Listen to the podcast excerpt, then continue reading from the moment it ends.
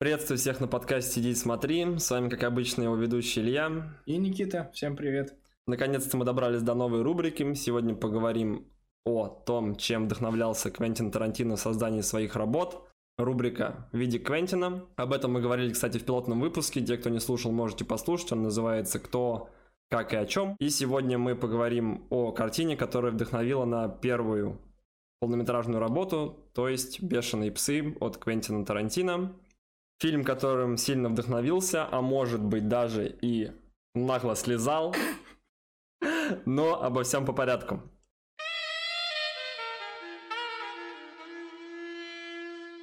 Первым в очереди наших обсуждений будет «Город в огне» 1987 года. Картина от Ринга Лама, являющийся режиссером, продюсером и сценаристом данного фильма. Еще могу отметить, что оператором этого фильма был Эндрю Лау, который работал с Вонгом Карваем над многими его картинами. Класс. Ну, просто, как бы, учитывая... Как... Не, Карвай нормально, нормально. В фильмах Вонга Карвая главный, главная красота в этих планах, таких затяжных э, и картинных выставлениях видеокадра. Ну, если присутствует оператор, что-то что-то да интересное будет. Сюжет в целом довольно-таки прост. Бывший полицейский вернулся на службу, дабы внедриться в банду грабителей ювелирных магазинов. Об этом не знает никто, кроме одного инспектора, инспектора Лау, которого исполнил Сунь Юэ, гонконгский актер. Пожалуй. Точно. А значит, что у других полицейских он под подозрением, потому что за ним наблюдают, так как он был замечен в тусовочке грабителей. Ну, в принципе, в силу своей службы крота, он постоянно ошивается среди мафии, триад, якутс, всех, кого может найти в, Кон- в Гонконге. И проворачивает с ними всякие сделки. Его, его даже в самом начале фильма задержали.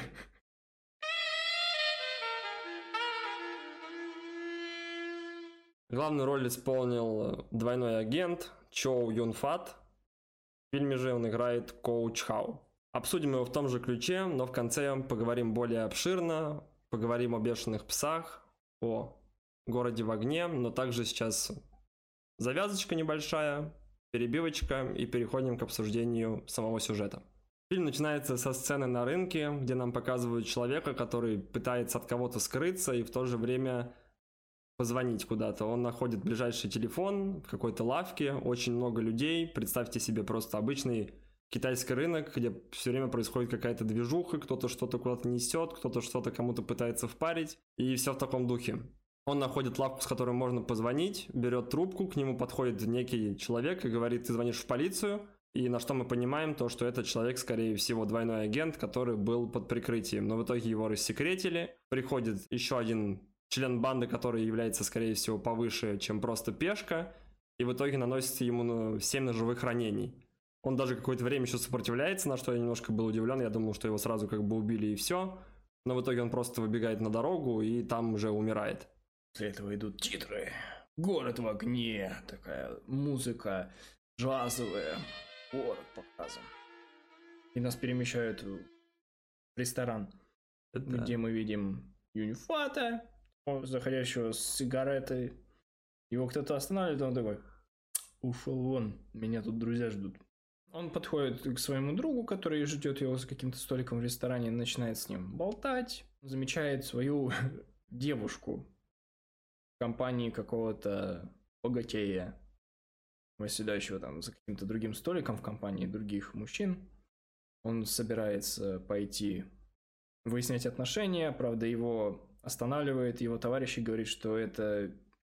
Плохая затея, лучше туда не лезть. Да, ты еще привлечешь внимание Якудзы, который тут присутствует.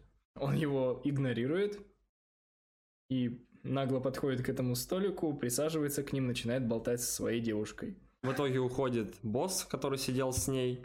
Он начинает с ней общаться, мол, что она тут делает, почему она в окружении какого-то другого человека, на что она ему начинает, ну, такой небольшой скандал у них завязывается, то, что он вроде бы ей изменяет с ее подругой, он говорит, что это все неправда, как бы наваждение. В итоге его выпроваживают с ресторана, выходит подруга ее, с которой якобы он спал, он начинает с ней обмениваться пару-тройкой слов. возвращается обратно, берет бутылку вина или шампанского и разбивает об голову тому мужчине, который якобы, не знаю, подкатывал к его девушке. Начинается небольшая потасовочка, но она быстро заканчивается, в итоге его арестовывают и забирают в полицейский участок. Там он встречается со своим бывшим коллегой, инспектором Лау? Лау, Лау? Лау? Я тут Лау. который показывает ему труп бывшего внедренного в банду и просит его о том, чтобы он вернулся на службу и внедрился новым разведчиком в группировку, которая грабит ювелирные магазины. На что Чао не особо-то согласен, потому что ему все это очень надоело, и в целом он хотел бы завязать со службы в полиции, так как он не хочет и не хотел бы больше предавать друзей, потому что был до этого случай, который обернулся довольно-таки плачевно. Но в целом он понимает то, что он делает правильное дело, и было бы круто в целом помочь просто полиции, в которой он работал до этого. Инспектор Лау говорит, что он давно не заходил к бабушке в гости и уходит, оставляя его в морге одного, сняв наручники. На этом завязка заканчивается. Далее мы переходим к полному обсуждению сюжета, так что если вы хотите ознакомиться, либо захотели ознакомиться с картиной, то просим вас на этом поставить паузу, пауз, окей?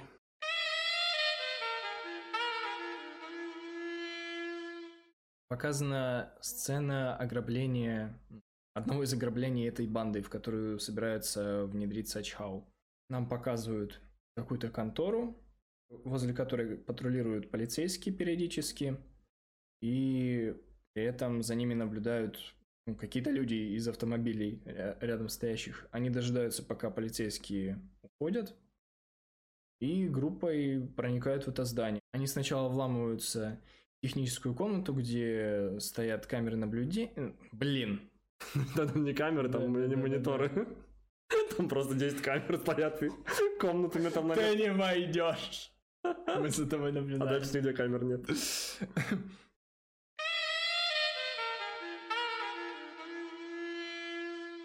занимают это помещение и направляются на верхние этажи. Сразу они переходят к агрессивным действиям, начинают запугивать работников, собирать их в одном помещении, ставить к стенке, угрожая ножом, пистолетом там, у, кого что имеется при себе.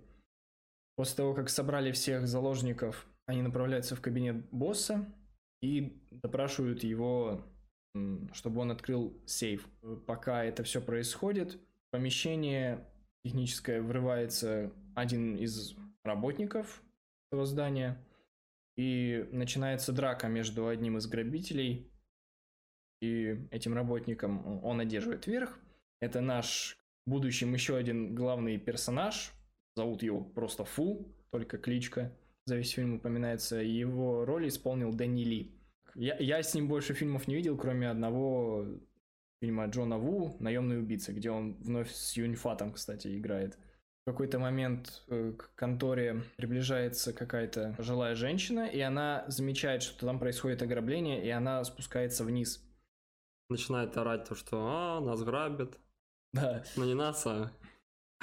У нее получается убежать от ограбителей, и она зовет полицию. Полиция приходит, и они собираются подняться в эту контору на лифте. Они сталкиваются с одним из грабителей, но он себя сначала не выдает. Он просто как будто рядовой посетитель, и он не понимает, что здесь происходит. Но бабка присматрив... но бабка, присмотревшись, понимает то, что он один из них, но он довольно-таки быстренько обезвреживает одного, со вторым приходится повозиться, и в итоге он выстреливает ему в голову. Бабка там уже где-то под лифтом отдыхает, ей уже не особо хорошо.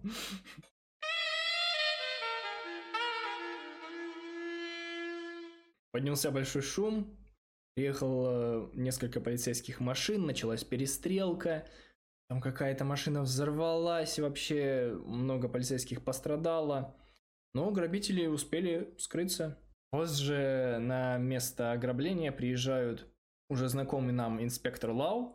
И новый испеченный инспектор, какой-то просто молодой чел. Я не знаю, как его там зовут как-то или нет вообще. Инспектор Чмо. Ну да, типа того. Это реально гонконгский, это не мы придумали. Между этими инспекторами назревает конфликт, так как у них разные методы работы. Он выступает за более резкое, за более кардинальное решение, чтобы набрать побольше людей и устроить прям налет, налет на эту банду. Но инспектор Лау выступает за то, чтобы внедрить в эту банду своего человека и таким образом бережнее и с меньшими потерями накрыть банду. Сцена меняется, Чоу приходит домой, где он живет вместе со своей девушкой. Он прячется за стену, так как слышит, что дверь открывается. Заходит девушка, но вместе с ее подругой, и он прыгает на подругу сначала, с которой он якобы до этого спал. И я так понимаю, что это на самом деле так и было но он говорит, что это какое-то было, знаете, а заблуждение, и девушка начинает устраивать ему скандал. Ну, не то, что скандал, она просто немножко нервничает или даже психует просто. Капризничает. Да, капризничает. Вообще, на самом деле, гениальное слово, я забыл его. Не подпускает его к себе, он там начинает э, шутить, пытаться как-то с ней сблизиться, она его даже прижигает руку сигаретой, на что он говорит довольно-таки больно. Я такой сижу, да ладно. А, это больно, как перевел Живов. Ну да, перевод был такой довольно-таки интересный. Подруга уходит к себе домой в итоге, покидает их. Он пытается принять вместе с ней душ. Сначала у него не особо это выходит.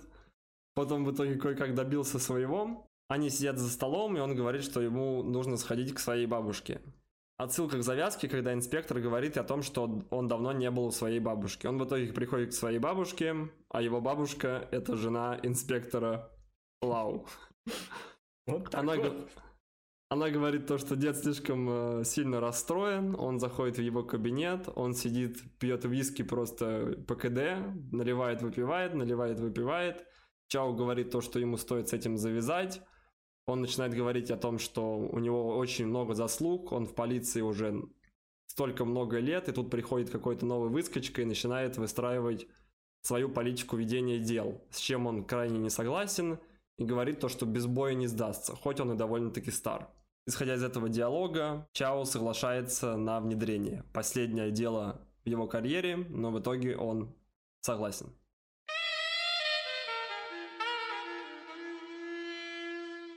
Далее нам показывают сцену в том же ресторане, где Чао договаривается с одним из членов банды грабителей о продаже им оружия. Они обговаривают количество, цену за каждое, и на этом расходятся, договариваясь о встрече следующей. После он связывается с инспектором Лау, он показывает ему фоторобот одного из налетчиков, и, в принципе, ознакомливает его с отчетом об ограблении. И договорится с ним, чтобы ну, он предоставил ему несколько пушек. Далее Чхау забирает все эти пистолеты в камере хранения в одном из боулинг-клубов.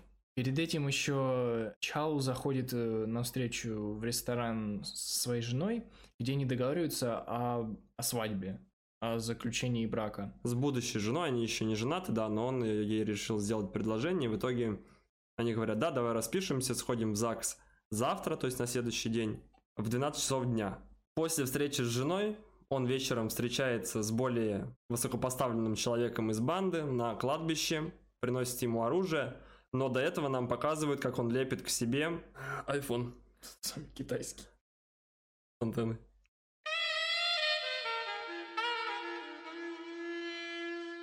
Один из эм, боссов, можно сказать, не доверяет Чао и приказывает, чтобы его обыскали. Он поднимает руки, а у него на животе приклеен диктофон, насколько мы знаем. И вот на этом моменте очень классная сцена, она очень напряженная. Ты думаешь, ну все, хана ему или нет, или он что-то придумает и выкрутится. И вот она меня заставила, на самом деле, понервничать не меньше, чем заключительная сцена, о которой мы поговорим попозже. В итоге он его потихоньку обыскивает, и все время как-то он сначала по ногам провел, потом чуть выше, там, подмышки руки проверил. И он буквально спускается к диктофону, на что Чао хватает его руки и опускает их ниже пояса и говорит, давайте, обыскивайте меня, все равно ничего не найдете. То есть начинает такую некую панику наводить и говорит, вы мне не доверяете, на что босс достает ствол, наводит на него, Чао спотыкается и проваливается ногой в могилу, и оттуда достает череп. Все они немножко такие ошарашены, у него нога вся в грязи, ну там в глине или непонятно в чем. Череп этот валяется, и в итоге они уславливаются на том, то, что да, хорошо, мы будем с тобой работать, пушки нам нужны, по цене тоже как бы плюс-минус все утрясли, но встретимся на следующий день уже в другом кафе. После беседы на кладбище Чао приходит домой, отлепляет от себя диктофон и далее вновь выходит на связь с инспектором Лау, чтобы договориться об остальных оружиях, которые он договорился продать.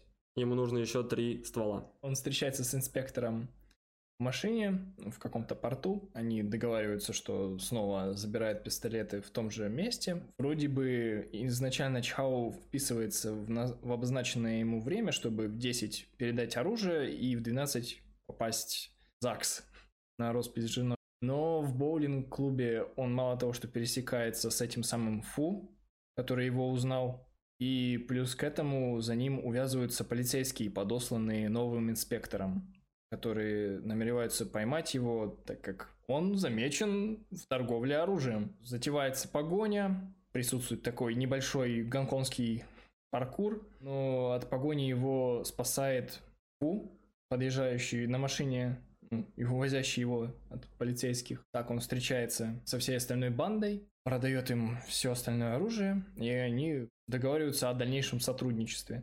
И именно тут появляется самый главный босс. Потому что до этого он с ним не встречался. Угу.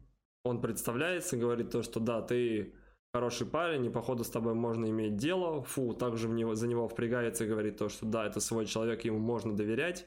И в итоге он ему делает предложение, от которого лучше не отказываться, как говорится, в таких делах, сотрудничать вместе и вступить к нему в ряды, так сказать.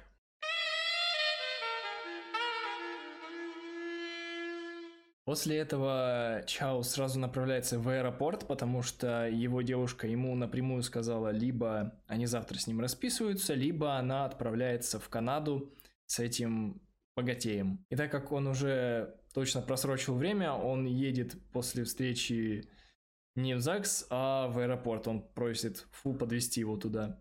В аэропорту он встречается со своей женой, видит, что она уже улетает в Канаду. Он пытается ее остановить, но она его в итоге не слушается. Плюс к, плюс к этому его опять задерживают полицейские прямо в аэропорту. Доставляют в участок, и там его, ну... Буквально пытают, я не знаю не, то, не, не столько пытают, сколько просто еще сначала бьют в отместку за одного из их товарищей, там его встречает в туалете избитый им ранее коп. Вернее, как, не избитый, он просто ему преграждал путь, он его сгинул с лестницы. Да. Ну, споткнулся человек, ну что поделать, ну извини, извините, пожалуйста, ну бывает. Ну... На самом деле он в душ с ноги как дал и все, тут слетел. Да. Ну, он его тоже, по сути, он просто сделал, чтобы он споткнулся, упав на лоб. Ну, куда он быканул-то? Он теперь мафия. Ты кто такой? Инспектор. Такой инспектор просто там чуфяк. Иди стой талоны выдавай за парковку.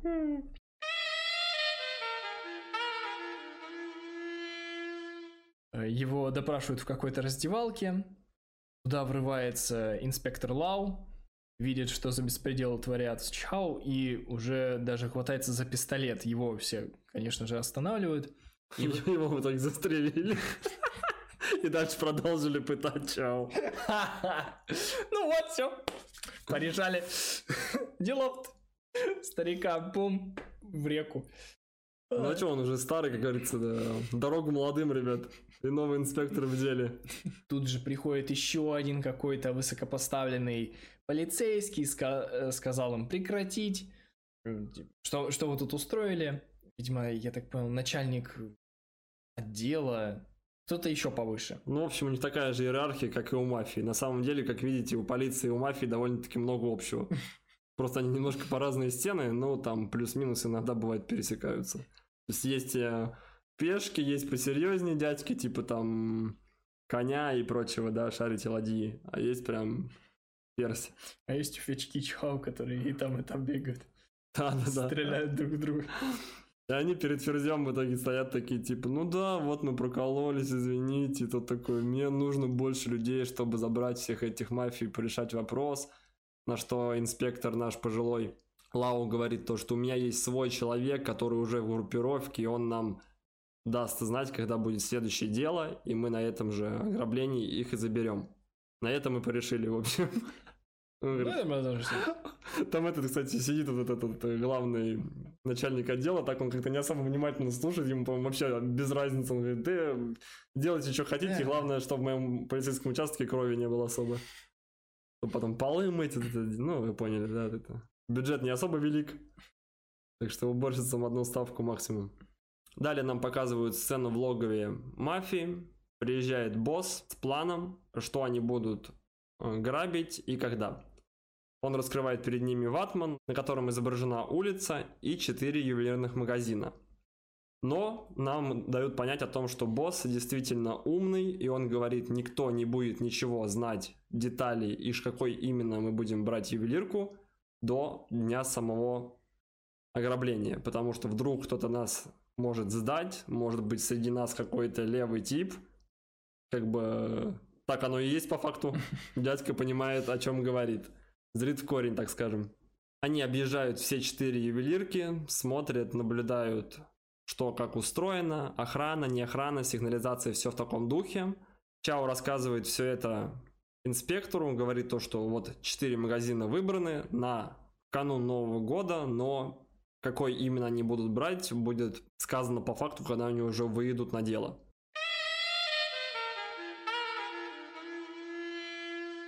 Наступает ночь перед э, ограблением, вся банда про- проводит ее в в одном каком-то здании. Ну, это их берлога, логово. Э, Чао не может заснуть, выходит куда-то за пределы спальни. Фу замечает, что он отсутствует на своем месте и отправляется за ним. Так у них завязывается душевный разговор об их мечтах, планах на будущее, то, ну, зачем они ведут такой образ жизни разбойный. Уз- Узнаем больше немножко о ФУ, э, чем он собирается заниматься после слегка так проникаемся им. И до этого нам были показаны сцены их совместного времяпрепровождения перед ограблением. То есть они за все это время сдружились, сблизились. Нам в целом эта сцена дает понять то, что Фу не самый плохой человек, он не отъявленный отморозок и бандит. Он в целом хотел бы выучиться и пойти на работу, но вот последнее дело, и он завязывает. И в то же время ему Чао показывает письмо, он говорит, смотри, USA написано. Это его девушка прислала, говорит то, что она не полетела ни в какую Канаду и ждет его на Бали. В письме сказано то, что она его очень любит и ждет, чтобы он побыстрее приехал, прилетел к ней. На что Фу говорит, я полечу с тобой, мой друг, мы как бы вот сейчас сделаем дело, и все, мы свободны, будем дальше дружить, и все у нас будет круто, полетим на Бали, чилить и пить кокосовый сок, кокосовое молоко. Они едут на дело, все вместе в двух машинах, подъезжают к выбранной ювелирке. В итоге полиция у каждого из четырех магазинов выставила свои посты, потому что нет информации, какой именно будет браться.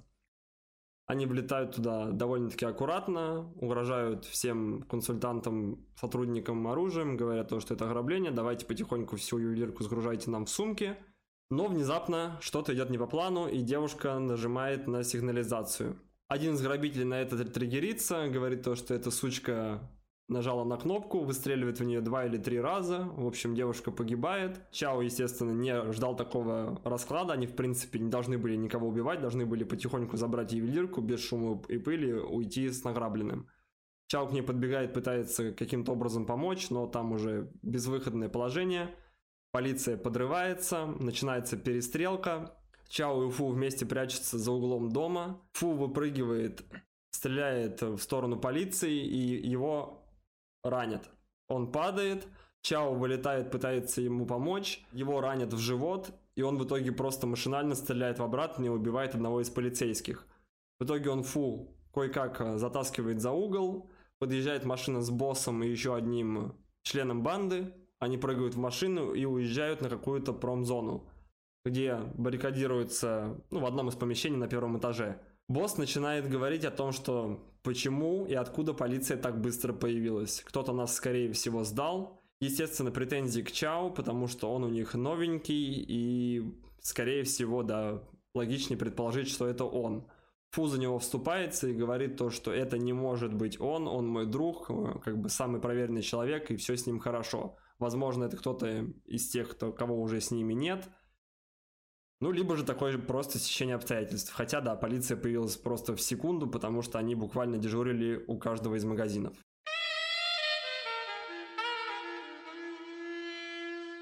Босс продолжает настаивать на том, что среди них крыса и это Чау, и он уже просто направляет пистолет на него. В ответ Фу направляет пистолет на босса, а оставшийся член банды направляет пистолет на Фу. То есть складывается та же самая мексиканская дуэль, что и была в «Бешеных псах». Каждый в кого-то целится. Только в отличие от бешеных псов, эта дуэль не заканчивается тем, что кто-то из них стреляет, а они отвлекаются на полицейских, которые уже... Который приехал, походу, вся полиция Гонконга. Ну да, там большой скоп полицейских, там, наверное, человек 40 ну, больше или больше. Знаете, это напоминает сцену, когда во втором Терминаторе они укрылись на втором этаже, и просто приехали вся полиция, и когда Шварценеггер выходит с пулеметом, э, с миниганом, вот практически столько же полицейских приехало стрелять четырех безобидных мужчин. В сложившейся ситуации босс не собирается сдаваться, как и Фу. Он открывает огонь в направлении полицейских, на что они, конечно же, спокойно отвечают огнем на поражение. Они обстреливают все помещение просто. В результате босс погибает, остаются в живых только Фу и Чао. Фу пытается вытащить э, Чао и сам выбраться через какую-то дыру заднюю в этом помещении. Но Чао говорит, чтобы он его бросил, так как... Он полицейский. Он полицейский, он в принципе не протянет. Ну и да, признается ему, что он полицейский. Фу на это реагирует, ну, у него прям шок. Потому что он его до этого буквально с ним стали друзьями. Он его дважды защищал и говорил то, что это супер качественный, проверенный человек, в итоге он ему заявляет то, что он, ну, можно сказать, крыса, по факту. Ну, что он его предал. От этого шока он замирает, прекращает свое бегство, и в помещение к ним врываются полицейские, наставляют на них оружие, они уже не могут скрыться, валят их всех на землю, Чау умирает от потери крови, ну и от ранения. Живых остается только Фу.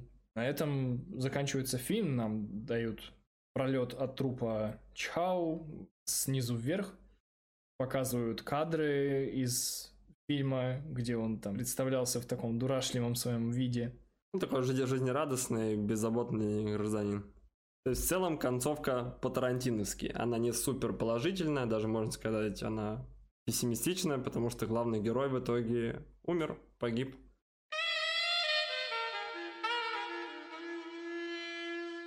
Что мы можем сказать по фильму? Фильм, ну, на самом деле, вот с точки зрения, да, того, чего я уже посмотрел что я видел, если учитывать год, да, 87 год, в целом он довольно-таки грамотно поставлен, нет ничего тут выдающегося с точки зрения операторской либо монтажной работы, прямые склейки, прямые планы, каких-то прям супер крутых пролетов вы тоже здесь не увидите, но Здесь на что можно опереться? На игру актеров, она довольно-таки убедительная. Я верил каждому буквально слову главного персонажа, да и второстепенные тоже вполне меня порадовали. Музыкальное сопровождение для меня показалось спорным, потому что я постоянно как-то вот отделял происходящее на экране, и музыку она постоянно для меня играла вот параллельно. Она не была каким-то одним целым, так что не знаю. Но это гонконгское произведение музыкальное, так что может быть, тут на любителей, может быть, для них это прям как бы здорово подходит одно к одному, но для меня это показалось довольно-таки странным. Практически в каждой сцене, где было музыкальное сопровождение. Что касается сюжета, это единственное, наверное, за что здесь стоит зацепиться, потому что он довольно-таки скомпонованный, довольно-таки плотненький. Вам не дают заскучать, и в то же время динамические сцены разбавляются довольно-таки такими медитативными сценами, показывают его небольшой быт – взаимоотношения с его девушкой, будущей женой. Показывают нам, как старая гвардия не хочет сдаваться и все еще может дать отпор молодому и напористому офицеру, инспектору.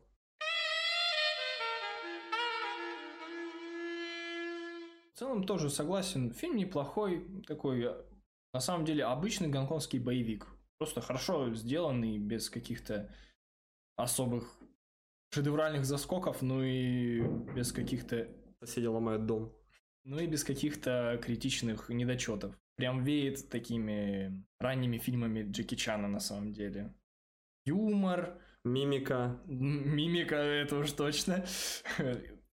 Иногда экшен, ну, так, так прям изредка. Ну, взрыв с машины, эта погоня была довольно-таки классно сделана на самом деле. Практически спецэффекты, конечно. Фильм мне понравился, приятный боевичок на вечер, хороший представитель гонконгского кинематографа. В целом все. Что про него именно можно сказать? Просто, может быть, я ждал чего-то чуть-чуть большего, потому что я довольно-таки давно о нем слышал. То, что Тарантино его буквально там чуть ли не сплагиатил и отснял все посценно просто с голливудскими актерами и с более серьезным бюджетом. Там, по-моему, у «Бешеных псов» около полутора миллионов был долларов бюджет. На то время очень большие деньги. Нормальный, хороший сюжет. Он здесь, знаете, вот не выставлен, как во многих голливудских боевиках, то, что у нас есть супер крутой заряженный протагонист, есть кучка дебилов в голове там с одним чуваком, который умеет либо рукопашным владеет очень хорошо, либо хорошо обращается с каким-то холодным оружием, и в итоге в конце это приходит в какую-то схватку, где наш протагонист выходит, естественно, победителем. Там валя, я не знаю, боевика с, со Стивеном Сигалом. Нет, этот более грамотный, хотя Стивену Сигалу респект. У него есть довольно-таки много хороших фильмов, но они вот все какие-то шаблонные. И это не играет на пользу. Их можно посмотреть, да, там какой-то вечер посидеть, почилить, похавать на часы, заказать пиццы, но не более. С точки зрения этого, «Город в огне» намного выше и круче с точки зрения именно сюжета и его постановки. «Бешеные псы» для меня вот даже Многие, да, говорят то, что этот фильм самый не тарантиновщинский или не тарантиновский из всех его фильмов, но в то же время он все равно более стильно выглядит. Не знаю, может быть, э, с точки зрения актерской игры, она как бы, да, нам поближе, э, западная, то есть она в целом как бы более такая более... смотрибельная, что ли. Я даже не знаю, как это просто выразить словами, потому что, да, вот знаете, вот кто-то любит Джеки Чана, когда он там кривляется, вот это все у него быстро, динамично, какая-то шиза, будто бы у него а у Тарантино это все более выверено и как-то все более стильно, что ли, даже сделано. Потому что «Город в огне» я бы ничуть не назвал стильным фильмом. Он с точки зрения стиля там практически ничего нет для меня. Потому что я не знаю, какой там стиль можно почерпнуть. Там нет каких-то прям крутых э, операторских решений. Оно все прям вот такое обыденное, не знаю. Хотя фильму, да, как бы окей, 87 год, я согласен. Это было снято не вчера, Хотя «Бешеные псы» это какой, 95-й год? 93-й? Второй, наверное. 92-й даже год, понимаете? То есть между фильмами 5 лет разницы. И для меня это ощущается больше, чем на 5 лет. Это как будто 15 лет разницы на самом деле. Не с точки зрения вот эм, самой картинки, да, может быть там тоже, естественно, пленка такая же, плюс-минус. Думаю, дело в бюджете, кстати. Ну да, да, я уже это отмечал, то, что Тарантино в итоге получилось э, много денег раздобыть на фильм. Это, конечно, хорошо. И позвать серьезных актеров, а не как он до этого планировал с, ну, буквально друзьями, там, я не знаю, неизвестными какими-то ребятами снимать. Фильм критиковали, да, и говорили то, что это калька с «Города в огне».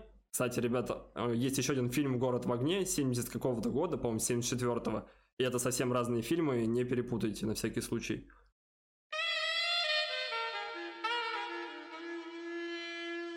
Мне кажется, что у большинства возникла претензия. Я нашел ветку на каком-то из форумов, где Тарантино вроде бы рассказывал, как и чем он вдохновлялся при создании «Бешеных псов», и он не упомянул «Город в огне». Хотя, да, скорее всего, я тоже практически на 100% уверен, то, что он его смотрел, потому что Тарантино фанат криминальных боевиков и криминальных драм, ну, все-таки боевиков в частности – Город в огне далеко не безызвестная картина, и он, скорее всего, ее посмотрел до съемок своих бешеных псов. Но в то же время для меня картины отличаются. Тарантино не показывает самого ограбления. Да, здесь такой же есть эм, двуличный чел, ну, точнее, не двуличный.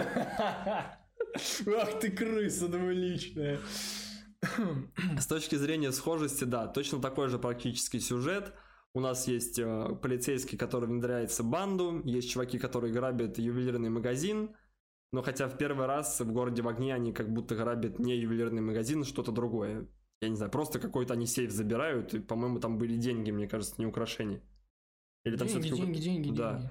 И Тарантино показывает больше то, что после происходит самого, да, главного ограбления, самого действия.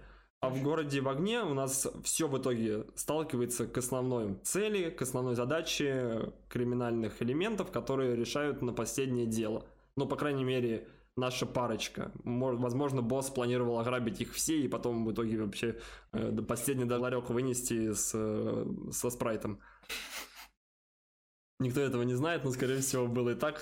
По нему видно, что он очень алчный и мерзкий тип. Мотай колу, черное золото. На самом деле, респект огромный актеру, который играл главного босса. Вот он его показывают в первой сцене. Я вижу первые две секунды, говорю сразу, Никит, смотри, это стопроцентная мразь. Так оно и вышло. Но мужик не глупый. Бывают тупорылые, он довольно-таки проницательный и понимает, как вести и что к чему. Не зря он стал боссом, как говорится.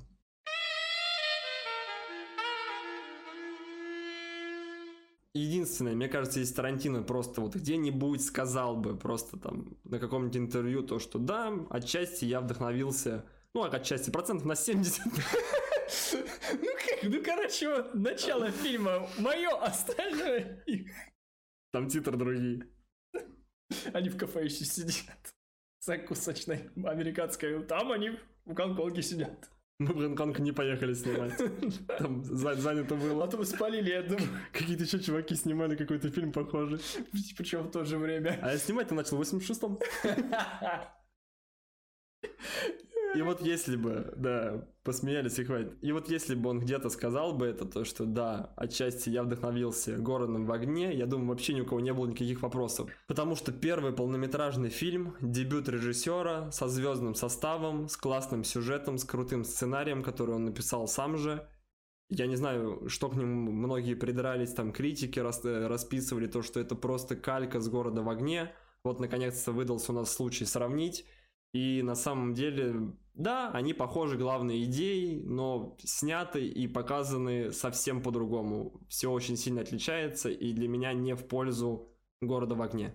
И у Тарантино классно подобраны саундтреки, в отличие гонконгского представителя. Я это слово никогда не могу выговорить нормально.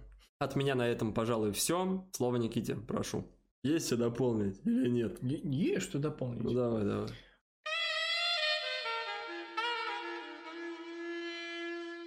Явно видно, чем вдохновлялся Тарантино. Тут сходство очевидное. Они, опять же, не так слово в слово, не кадр в кадр скопировано, но основная завязка в плане того, что имеется крот, ограбление, все такое, это да.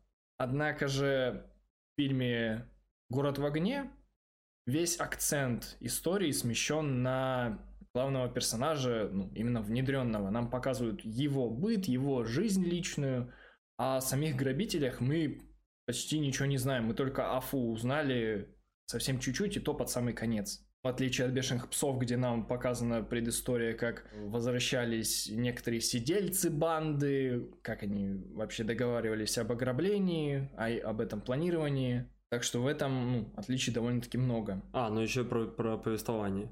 Да, и повест... стиль повествования совсем другой. Это уже больше в сторону вдохновление от фильма Кубрика «Убийство».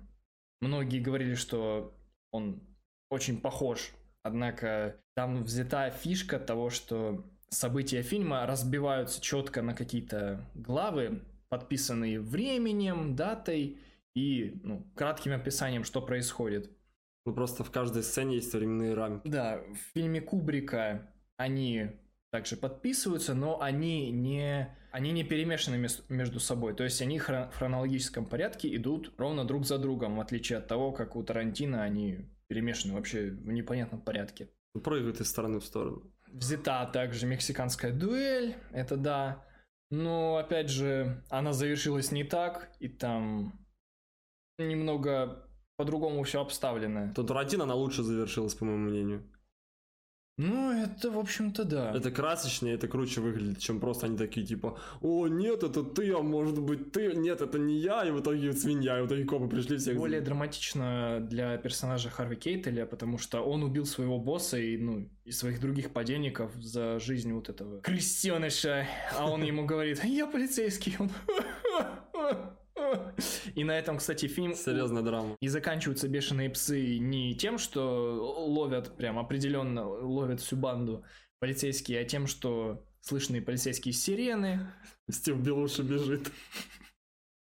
Который бушами. Бушами. Я буш... Я Белуши, я Белуши! Вам бушами нужен, меня не стреляйте! Нет, а нужен бушами. Тем более. Тем более! Э, персонаж э, бушами сбегает, концовка не совсем понятная, что там будет. Далее, выживет ли вообще полицейский? Что... Она просто открытая. Да. Как-то так, ребят, кому-то, если стало интересно, заинтересовало, вдруг вы послушали до конца и не видели еще фильм, кто не боится спойлеров, кому не мешает это смотреть в дальнейшем картину, пожалуйста, и мы в целом ее рекомендуем к просмотру, но не ждите чего-то прям вау-вау-вау. Это просто нормальный, хороший боевик на один вечер, ну и просто посмотреть то, что, скорее всего, нравилось и нравится до сих пор Тарантино. Первый выпуск из рубрики в виде Квентина подошел к концу. На этом мы с вами прощаемся. Смотрите хорошее кино и... Проводите время за просмотром кино хорошо, не больше и не меньше.